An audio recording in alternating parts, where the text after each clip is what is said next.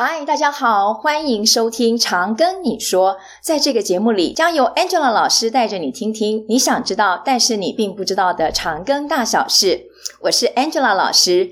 这一集呢，也是我们的特辑。大学教授想看的和你想的不一样哦。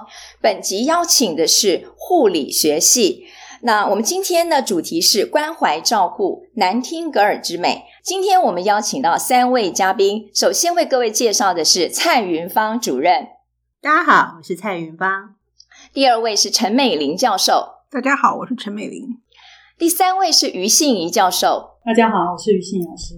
那非常欢迎三位嘉宾来我们今天的节目。护理学系其实是大学博览会被询问度非常高的一个学系，因此我们特别为了护理学系单独制作一个专辑。那首先我们就要请教蔡云芳主任，那么请主任呢简单的来介绍一下我们的护理学系。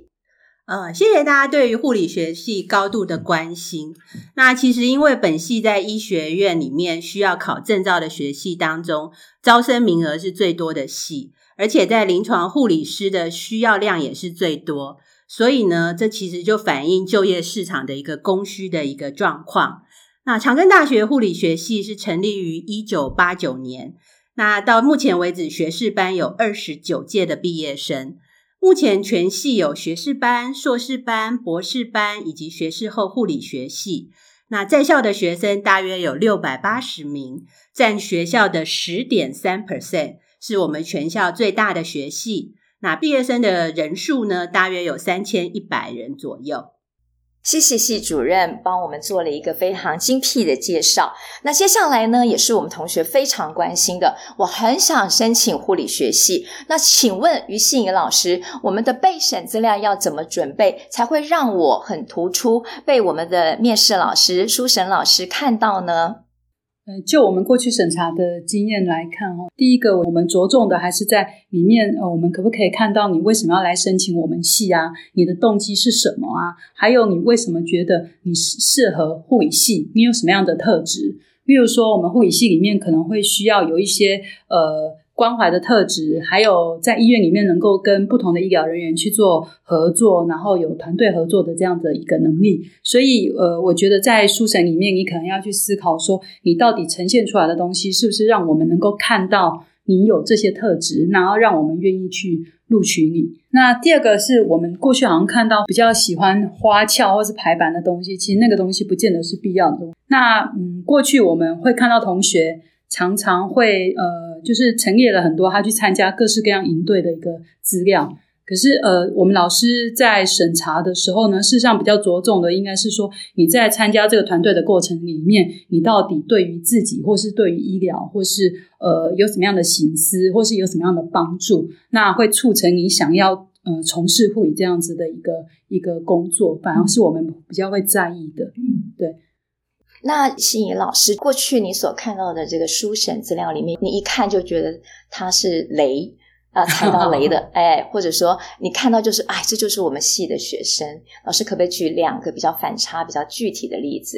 好，那我先举一个雷好了啦。很多例子他会谈到说，呃，他们家可能过去阿公阿妈可能有住院，然后呢，就 他他就看到护理人员在照顾他，然后他就觉得很感动。可是这样的例子当然没有不好，可是我们其实我们没有办法看到说，为什么你的感动点是在哪边，或是护理人员做了什么样的动作，什么样子的情境下让你有这样的感受。所以其实我们比较着重是你到底看到了什么，你思考到了什么，而不是说因为今天你阿公阿妈住院，所以我们就要录取你这样子。对，那过去我看到比较好的例子，可能例如说。他呃，不见得是谈到他他的家人，但是他谈到的是怎么去关怀他的同学。呃，一个具体的例子就是说，例如说他班上的同学可能有有人是小麻痹，嗯，那他在每天的生活日常中，透过什么样子的生活的情境去帮助他，那帮他设想到什么？那我觉得就是那个非常符合我们想要的学生的特质。嗯，是，谢谢信仪老师。那信仪老师，我再请教一下哈，我们这几位老师都当过面试委员，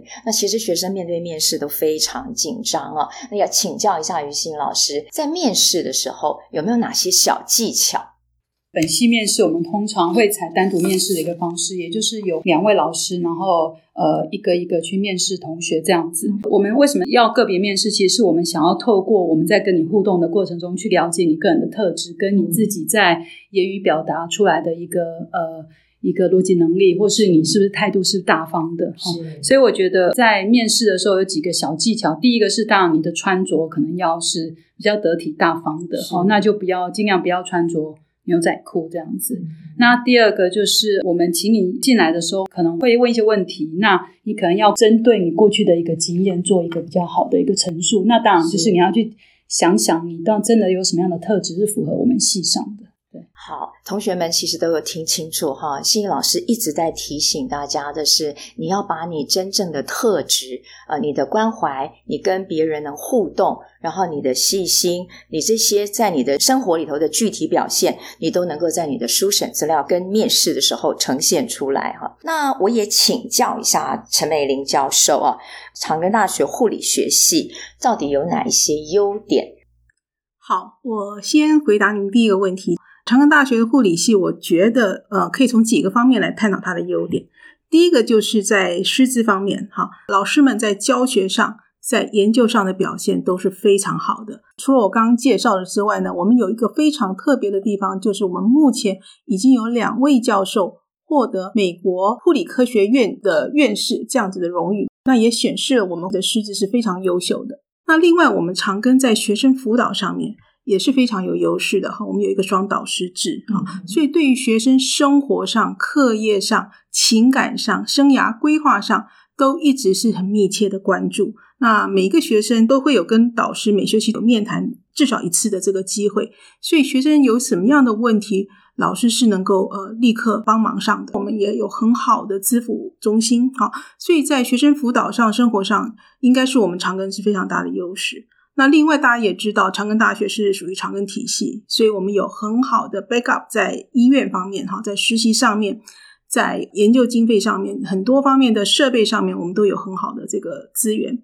那在设备方面，除了我们护理系有自己所谓的示范病房，里面有多达百种的仪器之外，长庚大学结合了所有医学相关的科系，成立一个临床技能中心兼拟真中心，哈，同学们借有很多的拟真设备。不用担心，说我一定要在第一线上碰到病人才打针下去，或者是才做了什么样的护理行为，造成心理上很大的压力。那大家过去可能比较诟病的就是长庚地处偏远哈，可是现在不一样了。大家如果有机会到长庚这边来看一下，你可以看到桃园机捷等等哈，所以我觉得过去长庚的这个所谓的劣势也变成优势。是，那 Angela 老师也补充一下哈，我们的高拟真中心其实花了八千万。那么除此之外，我们护理系还有很多的老师都在制作数位教材以及这个 VR 的教材，希望能够透过这些教材帮助同学，除了在课堂上，也可以在宿舍里面获得自学的机会。那我也再请教一下陈美玲教授啊，长庚大学护理学系究竟跟一般科技大学的护理系的差异在哪里？好，长庚大学护理系跟科技大学的护理系有什么不一样？那基本上它是很根本的不同，就是在从教育部来看，它就是属于不同的管理单位哈。应该一个是属于高教司，一个是属于技职司哈。那所谓技职司，它就是比较着重你在职场上所需要的一些技能。那高教师呢，比较着重，除了技能也是非常重要之外，他更着重于知识的获得、创新、批判性，哈，这些是大学教育跟科技大学的教育不太一样的地方，哈。那当然大家会有困惑，就是因为它是属于长庚体系，哈。那因为一开始也是从呃科技体系那边过来，那长庚大学这边是完全是独立的，那它是 totally 不一样的地方。那呃，师资跟教学方法，我相信也是有一些不一样的。是，谢谢陈美玲老师。那接下来我们要请我们的护理系蔡主任跟我们大家来讲解一下，我们系呢在课程的规划以及实习的安排上面是怎么安排的？呃，一般来讲呢，我们在大一比较着重的是通识课程的部分，然后在大二呢强调基础医学的课程。大三到大四呢，就会进入到我们护理专业的课程。那一般护理专业课程，大家可以分成五大科，就是呃内外科、产科、儿科、精神跟社区这五大科这样子。那在实习的安排的部分呢，呃，目前我们的内外科、产科、儿科主要都是以林口长庚医院为实习的一个地点。那，林口长庚医院是一个医学中心，而且是 JCI 认可的一个医院，所以呢，同学在那里可以学习到非常多先进的一些医疗，然后也可以看到非常多类型的一些病人。那另外呢，我们的精神科主要呢会是在桃疗，还有在台北市立联合医院的松德院区，那是属于精神科的专科医院。那社区的实习呢，在桃园是卫生所，在台北呢就是健康服务中心，所以所有的实习对我们来讲都是一个一时之选，这样。嗯。好，谢谢主任啊。那接下去，我想请于信老师啊，呃，回答一下。我们很多同学都很想了解啊，学生在实习单位的安排，还有实习的公平性问题，可不可以请于信老师来告诉我们大家？我们的实习安排就是不是以成绩为最主要的考量原则，因为我们都是希望同学能够在不同的单位有不同的一个实习。所以，像在呃成人护理的部分，我们就希望同学能够有呃内科跟外科的一个实习的一个经验哈。那实习老师在安排的时候，当然会先把同学分组，那然后呢，他会针对这样分组的名单去询问他的导师，然后问问问看是不是有哪些不合适的状况需要再做调整，然后实习老师会在。会再做一个同整的一个考量后，然后才有一个名单的分配。那当然就是为了嗯避免同学在实习的时候有很多的困扰。那我们的实习老师在你们的实习过程里面也会到你们的实际的实习单位，然后去探访你们，然后去了解呃实际的问题有哪些。那希望能够帮助同学能够有一个很好的、很完整的一个实习经验。嗯。谢谢于信怡老师哈，那再请教三位老师一下，我们的这个实习指导老师，我们是除了我们的校内老师之外，我们是否还有遴选一些业师？那这些业师都具备什么样的资格？呃，我们一般实习就像刚刚呃这个 Angela 老师说的，就主要还是由系上的老师负责。那同时我们也是会聘任医院的一些优秀的护理师，呃，成为我们的兼任老师，或者是担任我们的临床实习教师，然后来协助同学的实习。这样，嗯，那再请教一下主任哦，我们实习期间呢，有没有薪水可以领呢？我们目前实习是没有支薪的。那也没有所谓的选习兼就业的方案这样子，嗯，但是目前长庚医院是有提供本系奖助学金，嗯，所以学生是可以在毕业之后就申请到长庚医院工作。那另外呢，全国也有其他的公私立医院呢，也会提供本系学生就业奖助学金这样子。嗯，所以其实学生在求学期间就可以有一些医院提供的就业的机会，让我们在念书的时候并没有后顾之忧。那接下来呢，我还要请教一下陈美玲老师了哦，我们这个学系的国考的考照率如何？通常我们的毕业生是否都能够顺利拿到执照？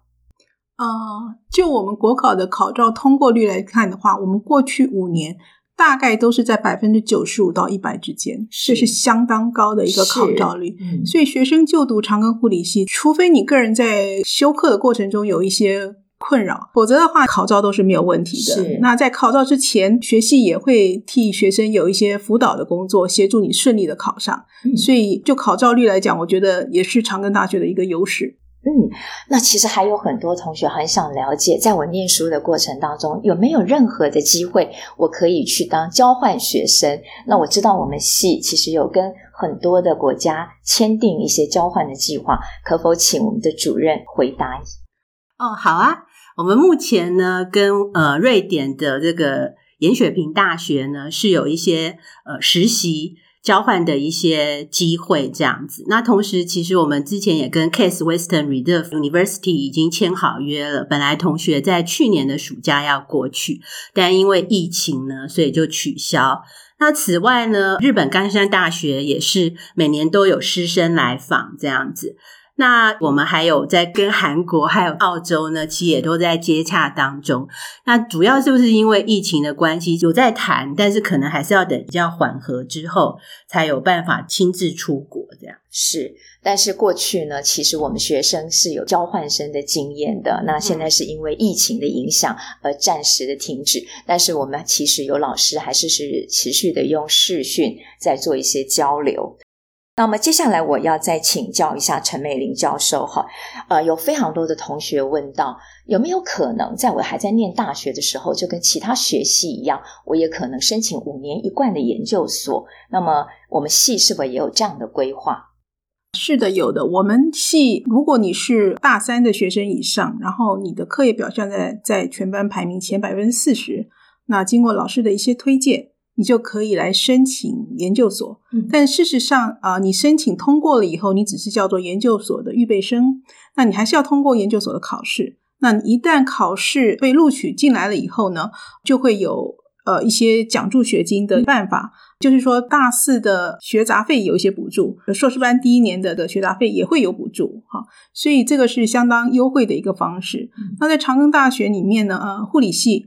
呃，我们其实也提供学生一些机会去去接触老师的研究哈，所以我们有所谓的呃护理科学探索这样的一个课程，让每一个呃 active 做研究的老师都能够跟学生介绍他们的研究，那也 promote 学生呃朝朝研究的方向走，提早让他们探索一些。研究，对对对。对好，那谢谢陈美玲教授。那么同学们呢，还很想知道我们的毕业生毕业以后，难道只有当临床护理师这样的一条路呢？还是说他还有别的出路可以走？那请我们的老师们跟我们解释一下。呃，一般来讲，我们的毕业生大概我可以说八成吧，哈。应该都会先到临床去工作，哈，那获取一些实际照顾病人的一些经验，哈，那但是也有一少部分的人呢，他选择到呃，比方说到。学校里面当校护，工厂里面当厂，社区的公共卫生护士，嗯，那这也是呃另外所谓的临床的工作。嗯，还有一些人就是，比方说我们去跟一些医疗厂商里面做研发的工作也好，或者是说做一些业务的工作，这也是有的。那还有就是跟研究比较有关的，可能去国际研究的一些单位去做一些所谓的研究护士，这些都是可能的出路。嗯，那未来如果说，至少四年的临床经验以后，你是可以独立开业的。比方说护理之家，是或者是月子中心哈、居家护理等等这种只有护理师可以去开业的工作。所以未来的出路其实是相当非常的广的。嗯，谢谢陈美玲老师。那我们家长们非常想知道一个新鲜人。啊，一个刚刚毕业的大学护理系的学生，如果到了我们的一般医学中心来工作，他大概平均的待遇大约是多少？这个它的 variation 是有一点大哈。是。那根据我们系上做的调查，呃，去年吧，去年做的调查，好，那大概平均第一年大概介在三万一到五万二之间，哈，所以它这个 range 是蛮大的，就完全根据你是在哪一个医疗院所工作，哈。那每一家医疗院所，它的薪资结构都不太一样哈。那比方以林口长庚医院来讲的话，它可能第一年开始可能是三万五以内，三万一到三万五之间。可是你如果在土城的话，可能就是三万七到四万二之间哈。所以地区也会造成一些不一样的差别。但是平均来讲，你如果三年内的护理人员的平均薪水大概都可以到五万。所以，相对于其他的科系来讲，是新鲜人来讲是相当不错的。那最后呢，我想要请我们的主任呢，再多多为我们护理系呢 promote 一下，希望能够告诉我们护理系有哪些杰出的表现，希望我们的这些优秀的同学可以来加入我们长庚大学护理学系的行列。呃，长庚大学护理学系呢，在二零二零年的上海软科。它的护理学科的排名在全球第二十五位，那同时是连续四年呢位居亚洲第一。那它主要是呃评量我们的研究的产能这样子。那在最近呢，二零二一年所公布的 QS 排名，长庚大学表现也是非常的优异。那护理学系呢是唯一进入前一百五十大的学系这样子。那我想再稍微讲一下，就是我们当然有很多的优势啦，哈，譬如说，哎，我们是一个非常完整的学制，那我们也强调学理跟临床并重。那我们刚刚讲过，老师的经验很丰富，跟医院有非常紧密的结合，所以是一个非常大又温暖的家庭。所以我们其实是很欢迎大家的加入。那其实，如果你对护理有兴趣的话呢，我也很鼓励大家可以去看 IOH 有一个我的一个教授说，很多同学看过之后就跟我们说，他们觉得很感动。那我想，我曾经遇到在护理的困难或经验，就像许多护理师经验的缩影，那也可以提供您更了解护理。那最后我要讲一下学学校的部分，因为呃学校从去年开始，其实就有一个长庚大学的一个大学部优秀新生奖助学金的办法。我们护理学系是符合银质奖的部分。那银质奖的话，每个人是有四十万元的一个奖学金。那去年学校给我们护理学系共有十个名额，是所有医学院里面最多名额的。那我们也非常感谢学校，那也。就是欢迎大家的加入。那么，谢谢我们三位教授今天给我们非常精辟的解说。那么，同学们，如果你对我们护理学系还有哪些地方不了解的，请留言给 Angela 老师。下一集呢，我们将为大家介绍的是医技系与医放系。如果你还认为医技系只有验尿、验血，医放系只有照 X 光的话，那您就太 low 喽。如果你喜欢我们的节目，不管你正在使用哪个平台收听，请给五星好评，也别忘了订阅我们的 IG、YouTube 频道，并分享给你的周遭好友。请搜寻“常跟你说 ”，Tell me CGU，Angela 老师听你说，挺你哦。